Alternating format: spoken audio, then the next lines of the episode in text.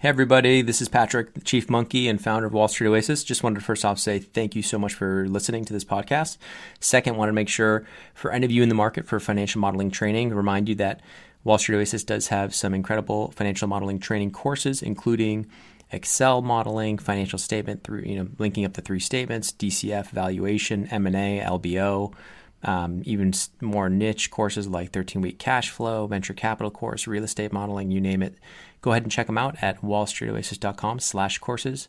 Thanks for the support.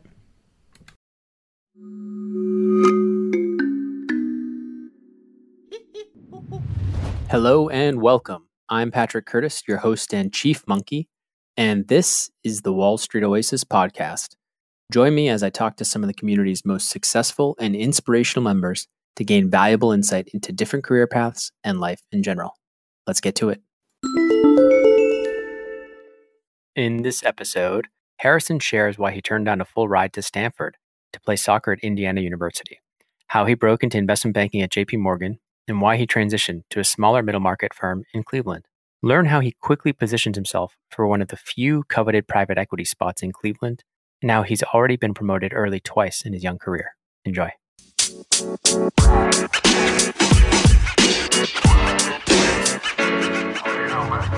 right, Harrison, thanks so much for joining the Wall Street Oasis podcast. Oh, yeah. Thanks for having me. So it'd be awesome if you could just uh, give a quick summary bio for the listeners. For sure. Um, so, um, Harrison, I'm from Indiana originally. Uh, went to Indiana University and studied finance, accounting, and international business there. Um, uh, between my junior and senior year, I did an internship uh, in investment banking with JP Morgan in Chicago.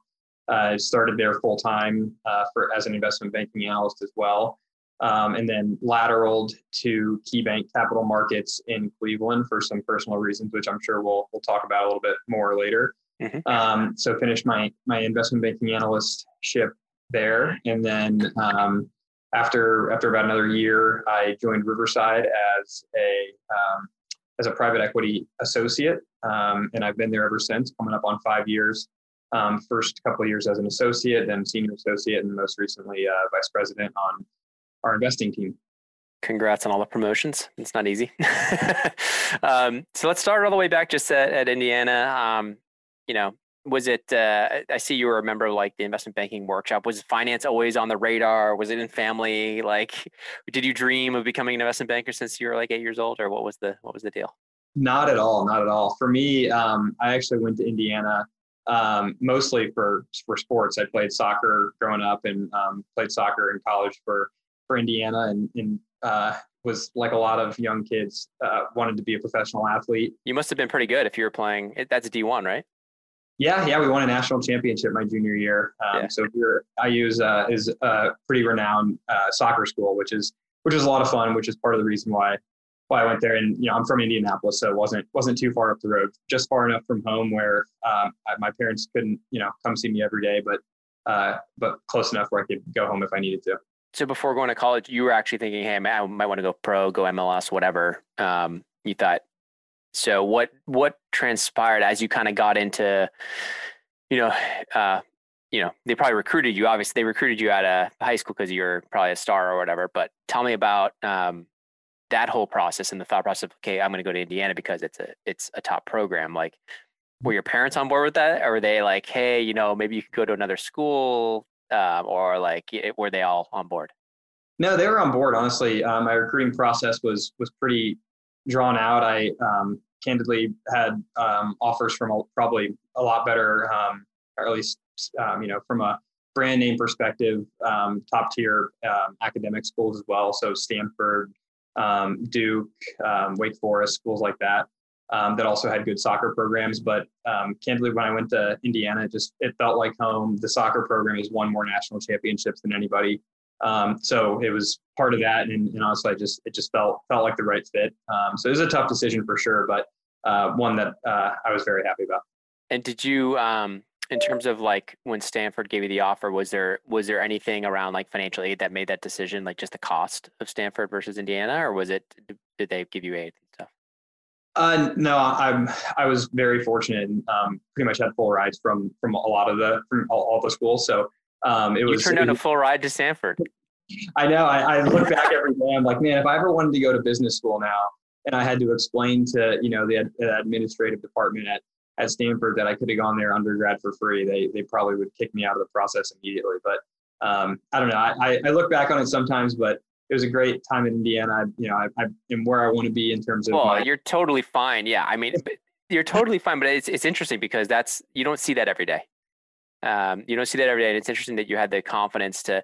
Well, I mean, at that point when you were uh, making that decision, you were like what a junior in high school or a se- uh, about to be a yeah, senior. I would, I would say late sophomore year, early junior year. Yeah.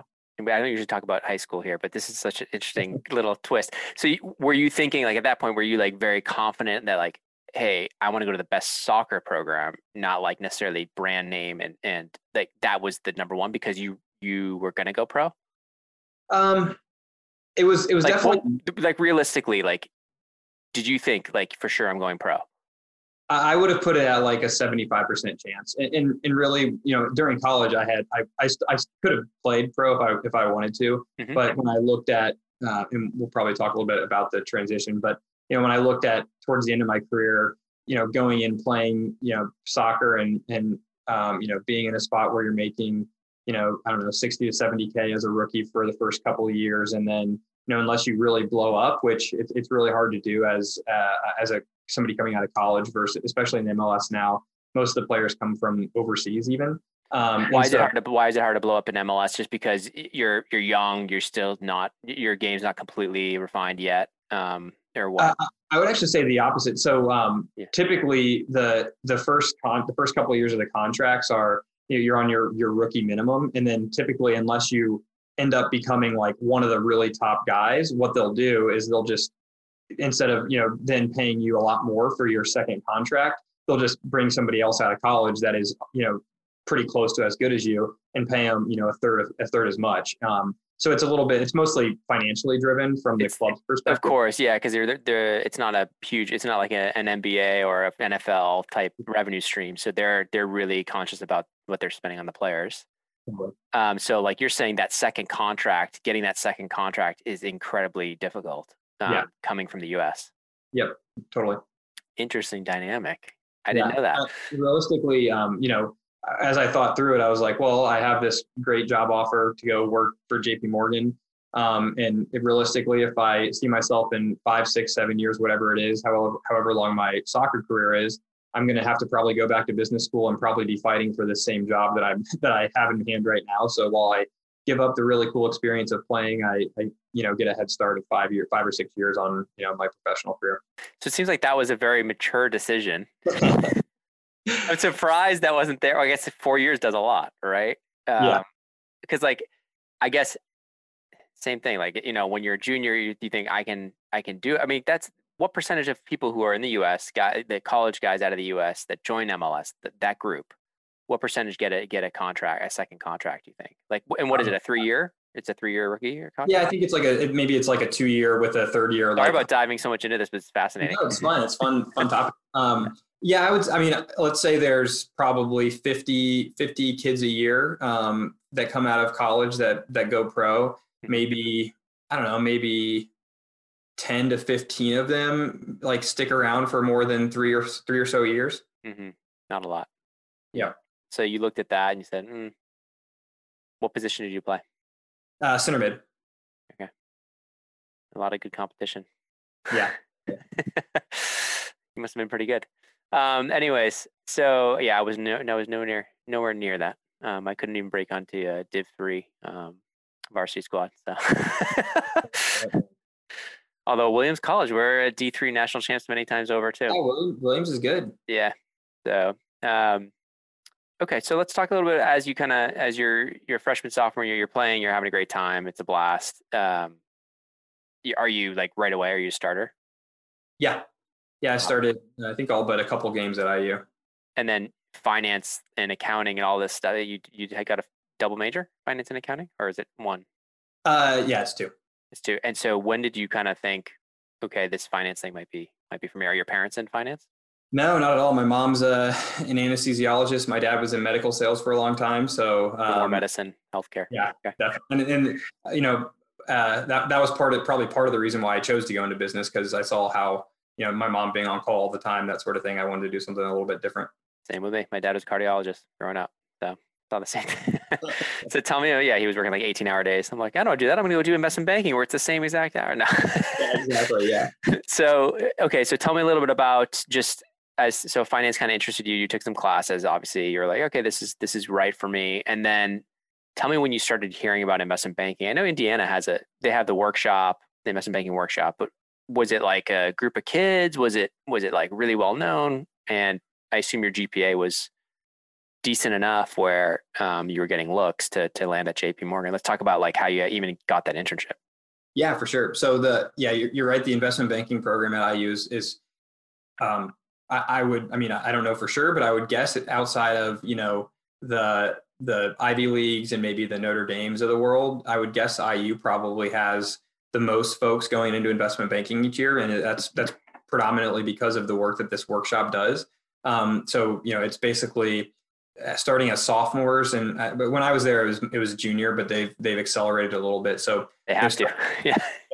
for recruiting purposes for sure. Yeah. Um, so they've basically, you know, built this great program where you do a lot of training um, at early on to you know and, and tells you how to you know basically get you to break in. But i think the biggest thing that the program has done is you know um, professor haeberle who's the guy who started it was kind of a visionary. And one of the big focuses is on giving back and, and making sure that you know once you break into the industry that you're giving the time of day to you know the kids that are in college to help them break in. And so it's created this huge network effect of people that are you know in banking now in senior roles and now you know then have gone on to private equity and you know in senior roles and whatever it is. So that that network i think is has become extremely powerful at iu and so um, you know we're we are pretty fortunate to where you know most most schools outside of the ivy leagues and notre dames et cetera they don't have you know the, the banks coming on campus to do a lot of recruiting.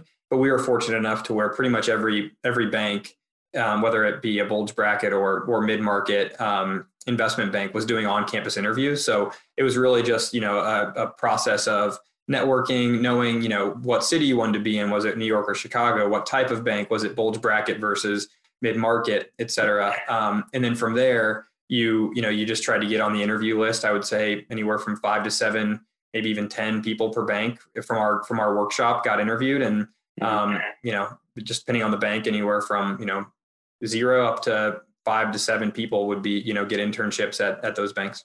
Wow that's amazing. So is it was it really tough to get into that workshop? Is it still tough? Do you know what's what's going on with it? Yeah it is it was it is pretty selective for sure. Um, and i think how do, you, how do you get in? How do you you write an essay or something say how you want to be an investment banker? Or what do you do yeah, I think it's part of that. Um, I, GPA is a big piece of it as well. Um, your coursework, and and candidly, there's a lot of other like just like getting breaking into real investment banking. There's a lot of networking that goes on. So you're talking with, trying to meet with the people that are already in the workshop that are a couple years older than you. Um, and inevitably, there's a lot of you know, um, you know, there's a couple like fraternities on campus now where you know, it, like there there's you know people that want to get into the investment banking workshop you know get into go to a certain fraternity because there's a lot of people that have gotten into it. So the greek life a little bit comes into play. Did you end up at that frat? Uh, no we weren't allowed to join frats um, uh, maybe for, probably fortunately but um, oh, I as a, what as a soccer player? Yeah yeah.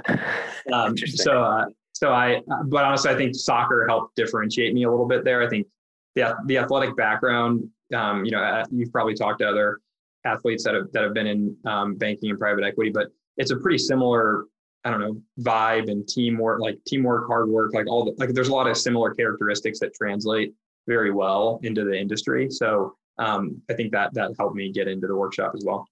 Very cool. So you get in, you're excited. They start like just grilling you on like technicals, trying to get you up to speed, and like at that point when you were going through it, and this is a while ago now. Um, were you uh, was recruiting i guess junior year like early early junior year or late sophomore year for internships i think the the interview on campus interviews were like just at the beginning of second semester junior year when i was going through and i know that's been accelerated yeah. a lot um, so was yeah. it was it like you dropped your resume to the 15 places all middle market and bulge bracket banks and so do you remember like around what the um the the fall off of their numbers or the conversion numbers were to actual first round interview? Uh, that's a good question. Um, I, I, I don't Roughly, remember. Like, was it twenty? Yeah. I, would probably say that I I probably dropped like I probably inter, like you know networked and put resumes out there for roughly 10, 10 places I would say, mm-hmm. um, and I probably got had I don't know seven seven interviews something like that. Pretty good, pretty good conversion. And then from those, um, obviously J.P. Morgan was one. Was it other bulge brackets, other middle markets, and then how did you? How many offers did you end up with for for internships, or did you just take the first one and drop the process? What was the? Uh, good question. So I think I, you know, I did all seven interviews. I, I think I ended up with probably four or five offers, definitely four. Um, and you know, I would say I, I did a little bit of interviewing in New York, but mostly was in Chicago. Um, mm-hmm. Um, so I, I, focused more on Chicago than I did on bulge bracket versus mid market, et cetera um, and ultimately chose JP partially because of the brand name, partially because of the connection I'd made with a couple of the folks there, um, that sort of thing. Got it. Makes sense. Okay, so you had a lot of offers. Do you feel like? Why do you feel like you had so many offers? I mean, they probably asked you about soccer as well and all that good stuff. But do you feel like that helped you? But what else was your GPA like a three six, three seven, three eight? What? Uh, probably like three seven. Yeah. Three seven. Okay, so you're doing the workshop that was pretty average, honestly. Yeah, you're doing well at this. Yeah, at school though. Um, was it just the workshop prepped you well, or there was just it was the strong networking that you were doing? Like, tell me about that networking. You said I did networking. Was it just like coffee chats and stuff like that? Or were you doing going over above and beyond? No, I'd say coffee chats was a big thing. Um, mm-hmm. You know, uh, I, the workshop every year would do at least one trip to Chicago, one trip to New York, where you you know you'd visit over the course of three days, probably 15 banks each. Like wow. it was pretty, pretty intensive. So you got a chance to see a little bit of everything. Um, I think luckily, uh, maybe luckily, but one of the, one of the guys that had, you know, that was from IU, probably three or four years ahead of me, that was still at JP as an analyst, um, had played football at IU. So I, we had that, that connection, which really helped me honestly. And, and I would say, I mean, it's, it's the advice that I give to pretty much all the you know up up and coming fi- finance um, you know professionals that want to that are interviewing or whatever it is is you know being I think being personable, being like you know being being able to talk and have a normal conversation like the more it feels like a true interview the, the probably the worse it's going the worse it's going so um, i always just tried to focus on just having a natural conversation and, and that seemed to do pretty well do you feel like that was learned or that was just something you grew up with uh, probably a little bit of both. Maybe I, I, probably am am fortunate enough to have a little bit more on the. It comes a little bit naturally to me. So, um, but I definitely focused on it for sure. Yeah, I always wonder about that because I feel like you know sometimes kids start really shy and then they become really like outspoken or they they kind of grow into themselves, and then other kids are like um, can go the other way and go too far or whatnot, or they're just too they just sound like bumbling idiots. And so it's it's interesting that uh, you're able to thread the needle. So you're so you're kind of you get the offer, you're super excited. You get you get to Chicago for the summer, and it's is it kind of what you expected since the workshop had prepped you um, in terms of what to expect, or was it different? Tell me a little bit about kind of that summer, and and were you nervous about getting a return, all that good stuff.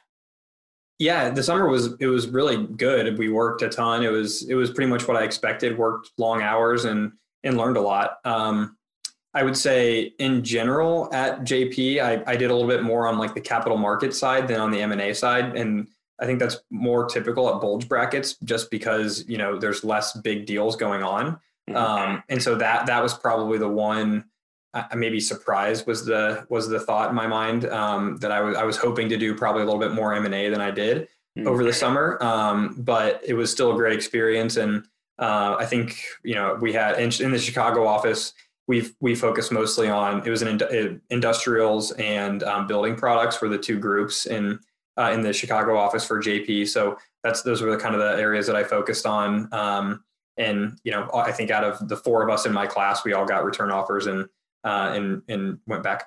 Was it four interns or four four from uh, IU? You're saying? Uh, no, four four interns, but because there's only those two groups, so there's yeah, so it's only four interns. Okay, you know, all four you guys got the return. Yeah. Awesome, congrats! And so you were you were psyched. You're like going into now senior year with a job lined up, and it was just a no brainer. You're like, I'm just gonna do, I'm gonna take this. This is great. I, I thought it was. I mean, I, I, I accepted for sure, and I I kind of made the the note to them that you know unless all of a sudden I have some crazy awesome senior year and you know I go top ten in the draft or something, then I, I will be back. And um, I did get invited to the combine, um, which would have basically ensured getting drafted somewhere, but I knew it wasn't going to be, you know, a top five pick or anything like that. So, so what just, was what? How, how would you have had such a crazy senior year? Like, it just seems to me like it's not really. It's so hard, especially center mid. What do you do? Like you have to have like 50 assists or something crazy. Like what, what's the, you know, you put a few like 10 goals and like, what, what do you have to do to, to yeah, exactly. Which that, that, uh, you know, that, that didn't seem like it was in the cards and, and ultimately wasn't. So that's basically what has to happen. You just have to have like a blowout year yeah. where, where the MLS teams are like, oh, we want that guy. Yeah. Okay. Um, fair enough. So you're, you, you get invited to the combine, you decide, you decide, mm, okay, I'm going to get drafted, but you know, where am I going to get drafted at 30, mm. at 50, whatever. It's not, it's not necessarily worth it. Um, yep. And is is it scaled like the NBA, where it's like uh, the first and second pick get higher salaries, and like the? Uh, yeah, for sure. Then yep. okay. Do you know what it is for the second first pick? Like 150 I mean, or something? back when I was coming out, like I would say that the top the top top folks uh, were probably anywhere from 150 to 200. Tops. Still not that much, yeah. Yeah. Yeah. Okay. So you're still going to make more in IB. um, um, so you're you're basically coming out. You're so you join the same group in Chicago. You you graduate, and then is there that first couple months you're doing the training. You're kind of going through all that. Is there any like, oh man, now I'm like getting out of shape. Like, how are you staying in shape from going from becoming like basically a professional soccer player to now sitting at your desk all day? Yeah, it was. Uh, well, actually, the the summer in New York for training was awesome. Um, we were working like you know maybe 8 a.m to like 3 to 4 p.m you're getting paid um, you know you're in new york for the summer and great it, one of the great things for the people not in the new york office for jp was they put you up in um, in corporate housing so like you don't have to pay rent you get a furnished apartment um, so we were living large for like you know the the 10 weeks or whatever it was um, getting to work out all the time going to central park that so that, that part was yeah. awesome.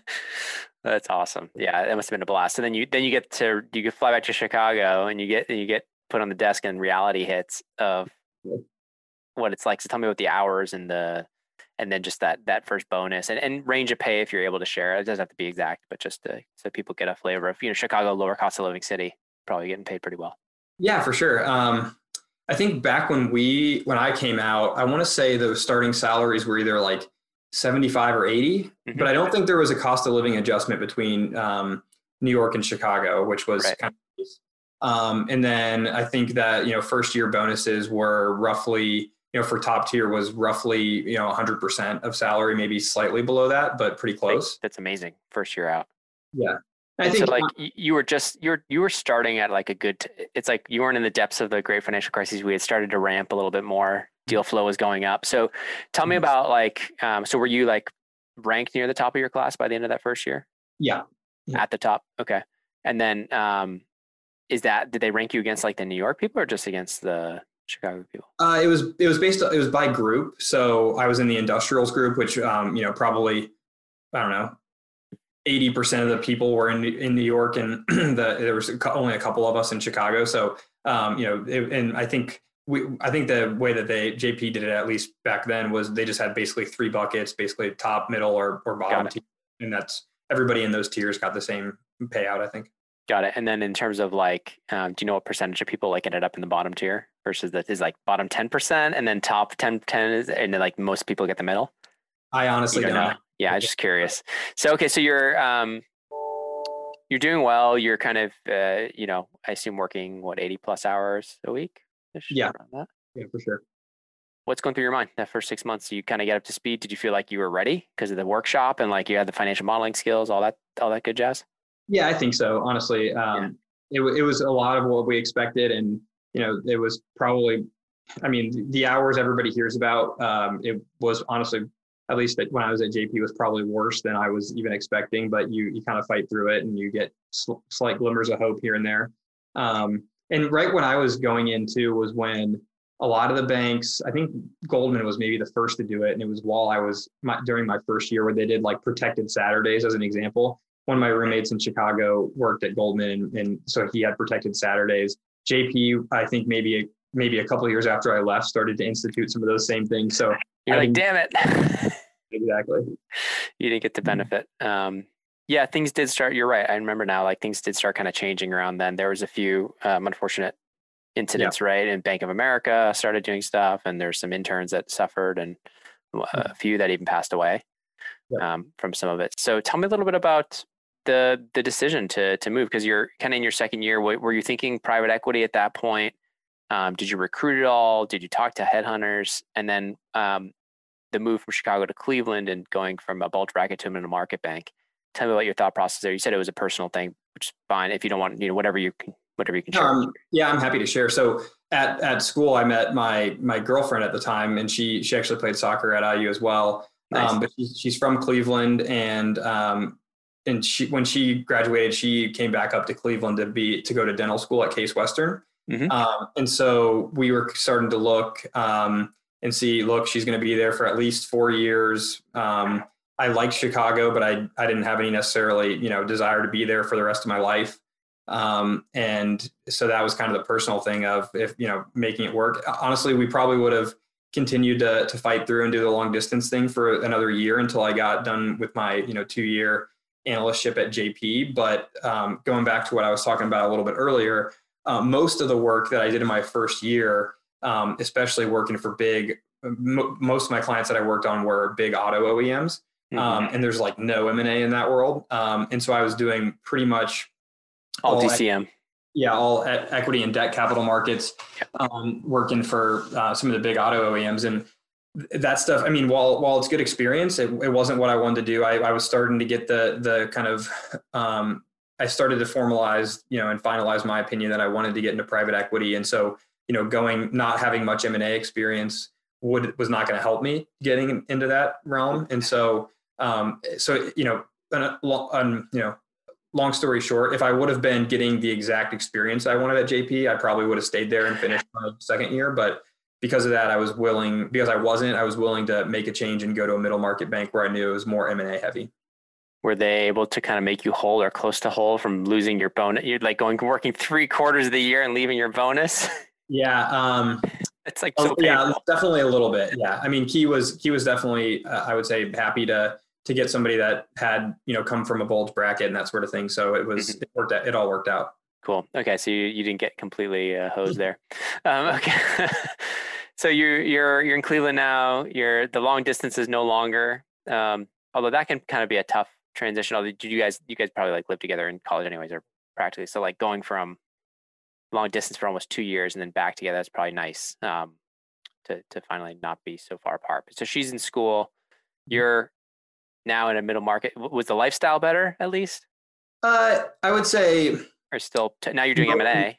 I would say like half the time it was better and half the time it was very similar. It just kind of depend. Yeah, it wasn't. Um, it felt like at JP it was pretty much um, every every day was you know past midnight for the most part. And that key it was like if you're working on stuff it's it's still that same way which is to be expected. But um but there were, were plenty of weeks where it was you know uh, you're leaving the office at eight or nine which is is you know feels pretty good during those first couple of years. Yeah. And then you were there for almost again almost two years. Tell me about your thought process because you know you knew PE was kind of what you wanted to do. Um, Cleveland's not necessarily like a PE hub. There's a couple great private equity funds. So like, how did you even go about? You knew you wanted to stay there, right? Yeah, and so uh, it, this is actually probably when I think back on how I've gotten to where I've gotten. This is probably one of the more interesting dynamics because when I was leaving JP was right when bulge bracket recruiting for you know the Carlyles, KKRs, that that like all the bulge bracket Ps was starting, and they you know they interview. I mean, back then it was already a year and a half in advance type of thing, um, and so I, I I came from the world of oh man maybe maybe I need to start reaching out to PE firms right now to start trying to get lined up for a year and a half from now. Um, and so when I got to Cleveland, I kind of just started doing some of that networking and I, I learned that the the world of middle market PE recruiting is not nearly that that rigid and not it's definitely not that far ahead. You know, at the most, I would say it's like a year ahead. And so, but but I was kind of fortunate that where when I got to Cleveland, um, I had I started doing that reach out because I was like, I don't want to miss the boat if I if if that if it's the same way. But I had made contacts during that initial outreach that that lasted and um, and ultimately you know set me up pretty good for once those once the funds in Cleveland were ready to start doing the recruiting. So basically, you're saying you did the networking because you thought you you were going to miss the boat. It ended yeah. up it ended up the boat was leaving a year later, but you, it was still good to have that those contacts, and it ended up paying dividends for you um, when the recruiting did kick off. Exactly. Um, so did you? How did you even approach that? Because you had just started at Cleveland. Mm-hmm. Was it was it like were you nervous about it? Did you talk to headhunters? Did you just like use LinkedIn? How did you how did you find um, like who to even speak with? Was it did you target associates? That's a good question. I think um, no, I, I think I reached out to um, a couple of associates at each of the you know the fund the the pretty good funds in Cleveland and um, just said, hey, you know, would like to learn a little bit more about your recruiting process. And luckily, um, it's a because the recruiting process is a, is a, little bit more bespoke, I would say, um, for middle market private equity firms. Um, the folks are open to talk about it, and you know, it's not like they're getting inundated with 150 you know kids from all the bulge brackets wanting to talk to them, so it's not as onerous on the current yeah. associates. And they were willing to put me in touch with you know the whether it be typically at, at some of those funds, it's either you know the fund manager that that leads a lot of the recruiting or it's you know maybe a principal or like one specific person is kind of known as the the gatekeeper and so i was able to have a couple of those conversations with the right folks um, just based on how'd you make a good impression? You talked about how you were getting that m&a experience or that's why you were there? What did you say? I honestly don't know. That that that time was a was a blur. Um, do you remember like what kinds of questions you asked them? Sound intelligent? Um, I asked him a lot about in, investing. I think being able to talk about why you want to make the switch from banking into private equity is important, and um, and whether I knew it or not at the time, you know, I, I think I said the right answers, whether I you know knew exactly what I was saying or not. Um, but I think it really is along the lines of being you know more into a little bit, and, and this is all in my opinion because staying in banking is for sure a great path for a lot of people. But in my opinion, there's a little bit more, I guess, intellectual curiosity that goes on in the on the private equity side versus, and especially as you move up versus in banking, you start becoming, you know, you know, as a you know VP in banking, you're you're starting to be a real almost like a salesperson in a lot of ways um, mm-hmm. versus in private equity you're you're you're being more of like a decision maker and you're you're thinking through a lot of stuff. So there's pros and cons to both and some people personalities fit better for one or the other and uh, i just kind of got the feeling that my my the right path for me was to try and make the jump into bank or into private equity. That's fair. So i mean you kind of started giving them the right answers? Was there like an lbo modeling test they put you through eventually once it once it kicked off? What was that like? Tell me about the the recruiting process and did you did you recruit at other funds and have to deal with like uh, exploding offers and all that jazz or no? Um, fortunately i did not have to deal with um, like multiple bunch of processes going on at the same time again because i think in cleveland riverside the fund that i'm at probably recruits a little like probably the earliest out of all of them um, oh, and that's nice a little, a little, bit more institutionalized so mm-hmm. um, just because we're a, a, bigger fund but um, so it, there was definitely you know a, a first round you know phone screen type stuff. There was a, I think after that, there's like a behavioral and, and IQ type test that they put you through. Um, that's maybe a couple hours. And then um, once you get through, so that, that's kind of the first two stages. And then the third stage. Do they tell you your IQ after you do it? Uh, I don't think they did. No. That'd be interesting. it, it, was, it was an interesting test. It, it was like, there was one test that was almost almost like a GMAT style, and there was one that was like a, a true like personality test, like you know, in this situation, what would you do? Type of Got thing. it. Okay. Um, and then the next step was a, a case study, which included a model and then uh, a memo of basically your recommendation on should we pursue this company? If so, you know what what's the right valuation? Uh, what are your key diligence items that you would want to talk about? What do you like? What do you don't like? That sort of thing. So, and I want to say maybe we had they sent it to us and we had uh, probably anywhere from four four to four days to a week. I don't I don't remember exactly. Uh, that's brutal when it's that long. yeah, yeah, exactly. Because then you, you, you almost you almost want it to be 24 hours because then it's like you you know you can't do as much. The four to seven days is a brutal case study. Yeah, it was hard, but it was. I mean, it was it was really a good experience doing the case study. Uh, and like I said, it was it was my first one um, because I it was the first interviews that I was doing in Cleveland. Um, so and and luckily it, it kind of worked out. And then they brought us in um, I, I candidly looking back on it now only because I've gone through the process of hiring folks, you know, for the last five years now. Um, there we usually bring in anywhere from I don't know, seven to 10 people. And depending on the year, there's one or two spots probably in Cleveland. It's pretty um, tough. It's still pretty, it's pretty competitive. Yeah. Yeah, for sure. Yeah. Yeah. So tell me about like just in let's talk about the case study a little bit. So like you they give you a company. How did you research? How did you just you just started building an operating model and then started doing the LBO off of that and just and then just trying to get back into an IRR and um, yeah. then looked at like uh, basically just the industry and started digging in there. Did you use any third party research? How did you, did you were you leveraging uh, access from like uh, Bloom or whatever Bloomberg or any other research you had at KeyBank? Yeah, I, would say all of it. And I think because you had you know almost a week to do it, you felt like you had to do all that stuff. So yeah. everything from you know the operating model to um, to build like overlaying the LBO. I would say one thing that inevitably almost every you know banker that I've seen that comes in does a private equity model will you know do the traditional football field that also has you know M&A comps, public comps, LBO, DCF. I, I can honestly say I haven't done one DCF since I've gotten into into private equity. So looking back on it, if I was going to cut anything out, it'd probably be that part of it. Not that it's that much incremental work, but um, you know, and then it was uh, you know, I think the comps was a big thing because you know once you get into private equity you realize you kind of have you get a good gut sense of what it's going to take to to be competitive in a process. Mm-hmm. um, and so but when you're you know when you're interviewing and you you don't really have you don't really know that you think that it's really just you it's all up to you to figure out that exact right valuation. And ultimately that's that's not how it works in practice. But when you're doing the case study you're like man i got to find the very best comps. I got to you know do all this. And and and so that's that's what we did for the case study very cool. And so it, sounds like it worked. So you get the case study, and then there's like the final round is more like just check the box kind of thing with the partners, or uh, no, very very much not that way. Actually, um, I would say they grilled you on the case study. I'm sure there was uh, about probably two people that really went in depth on the case study.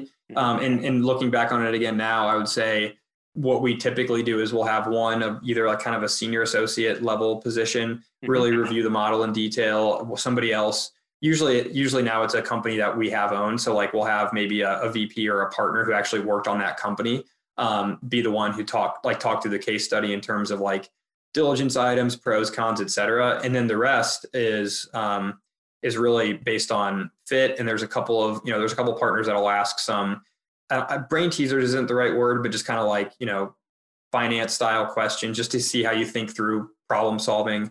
Um, do you remember I, do you remember any of this I do, uh, and the partner would kill me if I if I shared it because it's his it's his. It's his, all right, we don't have to. I don't want you to get in trouble. So okay, so um, but like brain teaser teaser ish, or maybe like a case sizing type question or whatever. So yes. I get the idea. So you're uh, you start. How are things different? What's the transition like from you know the M and A type work you're doing to now you're on now you're a principal investor? Mm-hmm. What's the difference? Uh, I guess I'll start with like the. the and how many people? How big are the offices? Like, what's the what's the like? Yeah, what's that? So like? our our fund is about a billion and a half dollar fund. We're in our seventh vintage now. We were in our sixth vintage back when I started, um, and we have investors in Cleveland, Dallas, and San Francisco. And I would say each office has anywhere from 10 to 15 investors. So roughly, you know, our fund is probably somewhere around 35 to 40 investors at any time um, in those three offices. Riverside in general is a much bigger entity, but that's that's what our fund is. Got it. And then in terms of um, just how things were so different, like were they very different? Was it? Did you feel like you were behind when you started, or you felt like you it was pretty easy to start reviewing CIMs and and you know typing up investment committee memos and running processes? What what part felt like the hardest transition? Was it just like running diligence processes, like talking to the CFOs and CEOs? Like, what was it?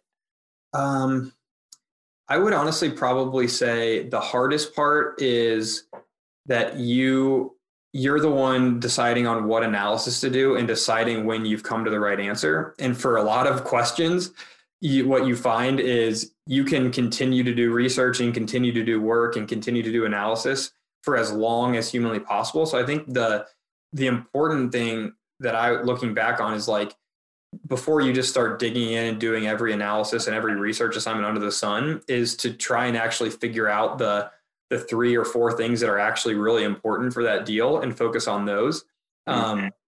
because you can you can just continue to work until you're blue in the face because you don't have you know you don't you typically aren't going to have somebody who's telling like in banking you have somebody that says go make these three slides and come back to me. Go do this customer analysis and come back to me. In private equity it's a more open-ended question where it's at where your partner is going to say hey is this a good company and you what does that mean so having getting yourself into a rhythm and a structure um, to, to be able to do that analysis without you know without spinning your wheels on stuff that's not important is probably the biggest learning curve that i had yeah for me it was it was really about um, going from like people telling you when you can go to the bathroom to, to nobody talking to you. yeah. I ended up getting fired from my first fund um, within three, four months. Oh, wow. And it was, I found out later it's because the fund was imploding, but like, I don't think I did myself any favors with, um, I was a little bit uh, aimless, not really knowing where I should come in, where I should come out, when I should be doing analyses. And I, I was given a lot of portfolio company work. Mm-hmm. Upfront, were you were you placed on a lot of portfolio companies, and was that hard to kind of integrate yourself? Um, I would say I, I probably wanted to get on more portfolio companies, and this was probably just the dynamic of what our staffing situation was at the time. But typically, when I was starting, um, your first six months, the new associates were only on new deal stuff, which mm-hmm. was which made it very lumpy. Like when you were looking at a new deal, you were really grinding. It was, um, you know, it was fun, it was exciting, it was fast paced, and then all of a sudden the deal would die. You would decide that you didn't like it, you would put in a bid, and you wouldn't get the, you know, you wouldn't get a management presentation whatever it was. So like it would go from one week and then and then you're just waiting until the next week for new deals to come in to get staffed on something again. So you might go from working, you know, one week, uh, you know, same as banking, to all of a sudden the next week you can leave at 4 p.m. every day. But then, but then after six months, um, you, I did get staffed on portfolio companies, and then and then it's a pretty, it, it becomes a more steady, even rhythm of you know looking at add-ons, doing some portfolio company analysis, that kind of stuff.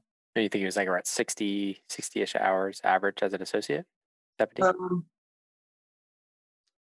when you're not when you're not on something live, I would say probably in the 60 range. When you're on something live, I would say more in the 80, 80-ish range. I think Riverside Riverside in general probably is a we're a pretty high volume shop. So um so I would say Riverside is probably not is probably on the high end of um, of the range. Just because you're doing so many deals and they're smaller? Uh, yeah, you're doing a lot of deals. We do a, we do a bunch of add-ons too. Um, yep. And so, you know, I, I, would say in my first couple of years, I, I, think we I did I was on three platforms, um, three add-ons, and two exits uh, over the course of and the ones that closed. There's obviously a lot more that you look at. Um, so there's you know that that that alone. Yeah, that's a lot. Yeah, for sure. So okay, so you're there for a couple years. Are, is is Riverside like, hey, get out of here in two years usually for most people and go get your MBA, or is it is it more traditionally like, uh, hey, you can stick around. There's a place here for you. Uh, I would say it's kind of a hybrid, um, and but but I would say one thing that Riverside does really well is communicates early with you on on where that kind of stands. And so um, I was fortunate enough to be, you know, to know that I wanted to stay in Cleveland. I was fortunate enough to know that I, I didn't really want to get an MBA if I if I didn't need to. Um, and so that communication process was pretty easy and open at Riverside. And um, how much how much of them extending you a senior associate role was because you wanted to stay in Cleveland and because you didn't necessarily want the MBA, and how much of it was because you were just doing a good job and they liked you? Uh, I mean, I think you have to have the second part. I think you have to be doing a good job to get the option, um, and I think that the other piece just you know helped the, from the cultural fit probably more than anything. So. Yeah. Um, typically, I would say uh, to be a, you know for, to go from associate to senior associate, it's typically three years. Um, and I got promoted after two, which was I think maybe maybe the reason I, I, was doing a good job. I got I was pretty productive in terms of which is mostly luck because it's just whatever you get staffed on. But I, I got a lot of deals done early on in my time at Riverside, which was really helpful. So getting reps, I mean, do you, think get, there's something besides luck though? Obviously, you have to have deals that are doable. Like there's, yeah, sometimes it's just a deal's gonna. There's no way a deal's there. But do you think there's something around uh, a skill you had that specifically allowed you to close more? Is it schmoozing the sellers? Is it like what is it like? Eh, no. well, honestly, yeah, that's actually a little bit part of it. Is is being able to win over the hearts and minds of the management team. Um, right. And, but I mean, in the initial phase when you're getting staffed on stuff, I, I would say it's more of like maybe a little bit more of like a gut feel and tangible thing of like this company seems good and this seems like a, this seems like the type of company that we would go after hard mm-hmm. and you know understanding the process dynamic so there's a lot of like um, intangible stuff that goes into kind of picking and choosing which deals you raise your hand for probably Um, and then there is a little bit of I mean, just, meaning you know, pushing hard. Like, were they expecting you to go in front of the investing committee right away as an associate and be like, "Hey, this we should pay 15 times for this company"? Like, yes, I Uh, do.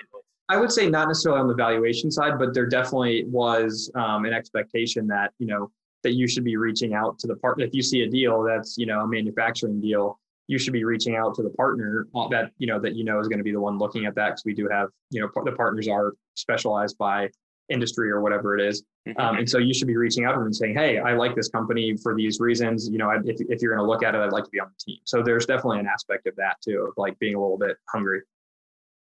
Very cool. And so you were hungry, Apparently, yeah. and that's how you got the early promo.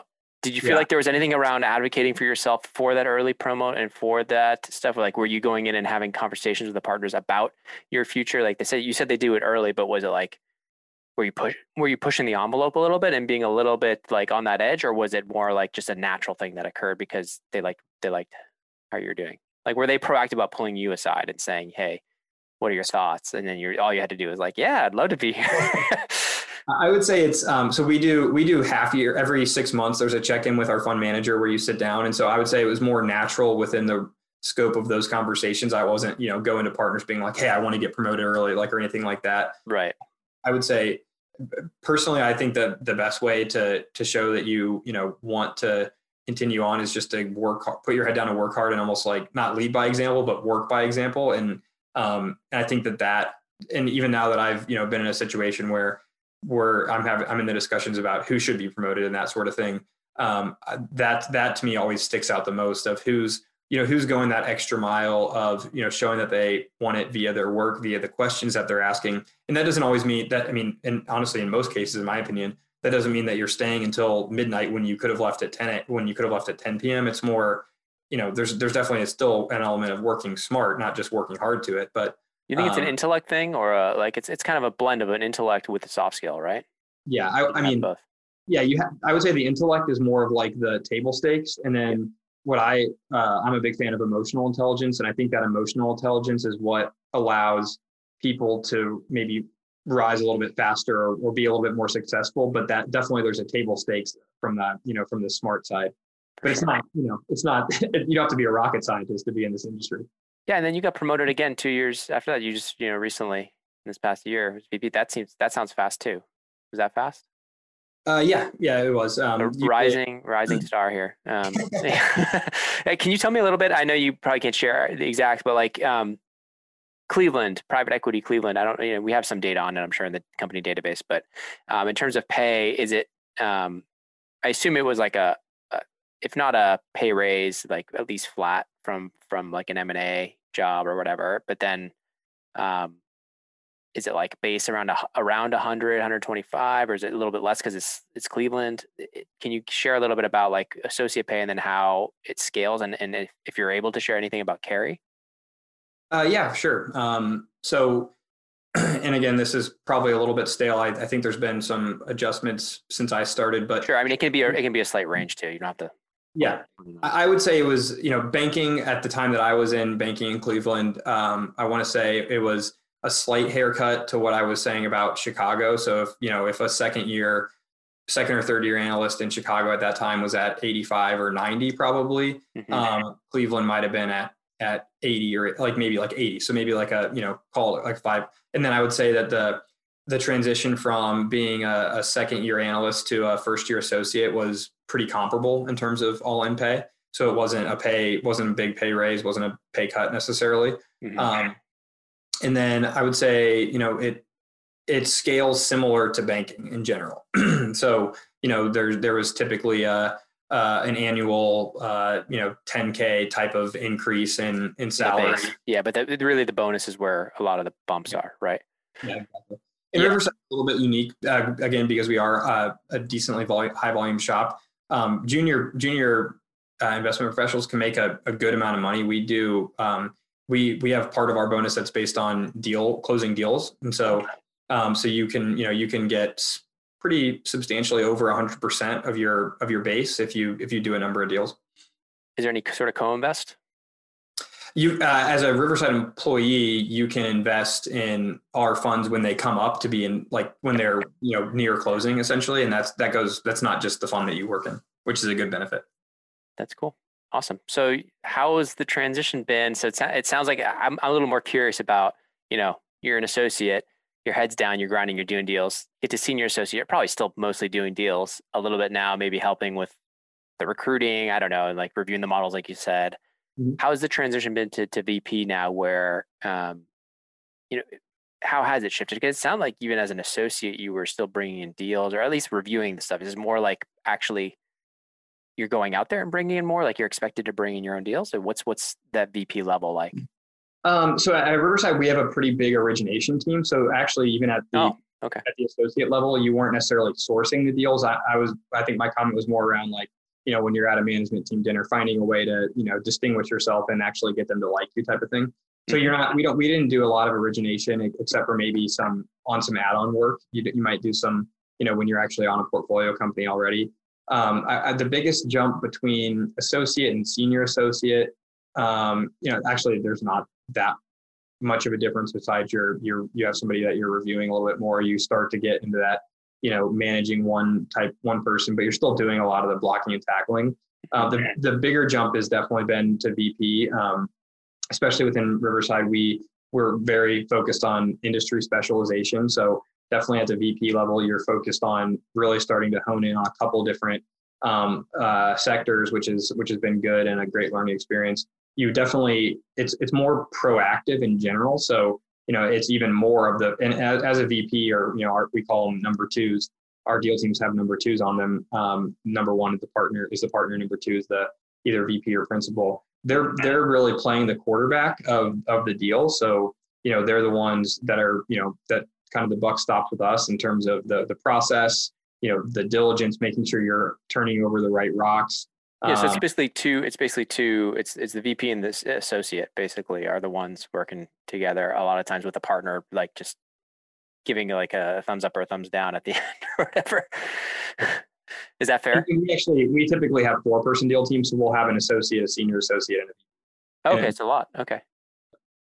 How do the associate and the senior associate divide that that work? There's enough. You guys go really deep into diligence. We we do a lot of diligence. Yeah. interesting, interesting. And is it a lot of like uh?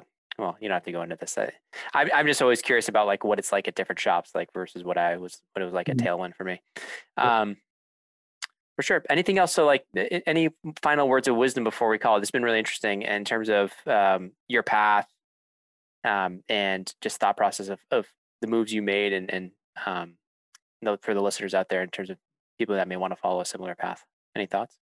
Yeah. Um, I mean, the, the advice that I always give is is be, you know, be proactive, but be sincere about it. You know, when you're doing networking and that sort of thing, like don't be don't be a pain don't don't act like you know don't at least and this is my opinion being you know being from the midwest being in the midwest i, I didn't really want to go to new york um, and, and, that kind of thing and have that the whole like the very high finance type experience so my I, i'm i tend to you know uh, connect better with people who are a little bit more laid back but sincere and still interested um, so being intellectually curious i think is a very important aspect of um, of being successful in any job, really. Um, and then the other piece that I would say is like that, and this is the same advice I give to kids all the time is when you're when you're no matter what role you're in, always try and think of like how you like why you're doing what you're doing and how you can make the person above you's job a little bit easier. So you know, in in in banking as an as a very crude example, in banking, if you're if you're an analyst and your associate says, "Hey, go do this customer analysis," and you know instead of just going back and doing it and saying hey here's the customer analysis like maybe you look at it and you say hey i noticed customer you know customer number three grew 15% last year. I did a little bit more digging and it's because they bought two more products than they bought historically. Like doing that one level next of layer of thinking is you you would be surprised how few people do it but i think it's is very it's a very easy way to differentiate yourself easy way to impress the boss Oh, you did that. You did my. You helped me do my job. Thank you. yeah. That's huge. Well, well, we'll end on that. I think it's great advice. Um, and anyways, Harrison, thanks so much for taking the time. Yeah, Patrick, thanks for having me. And thanks to you, my listeners at Wall Street Oasis. If you have any suggestions whatsoever, please don't hesitate to send them my way, Patrick at wallstreetoasis.com. Until next time.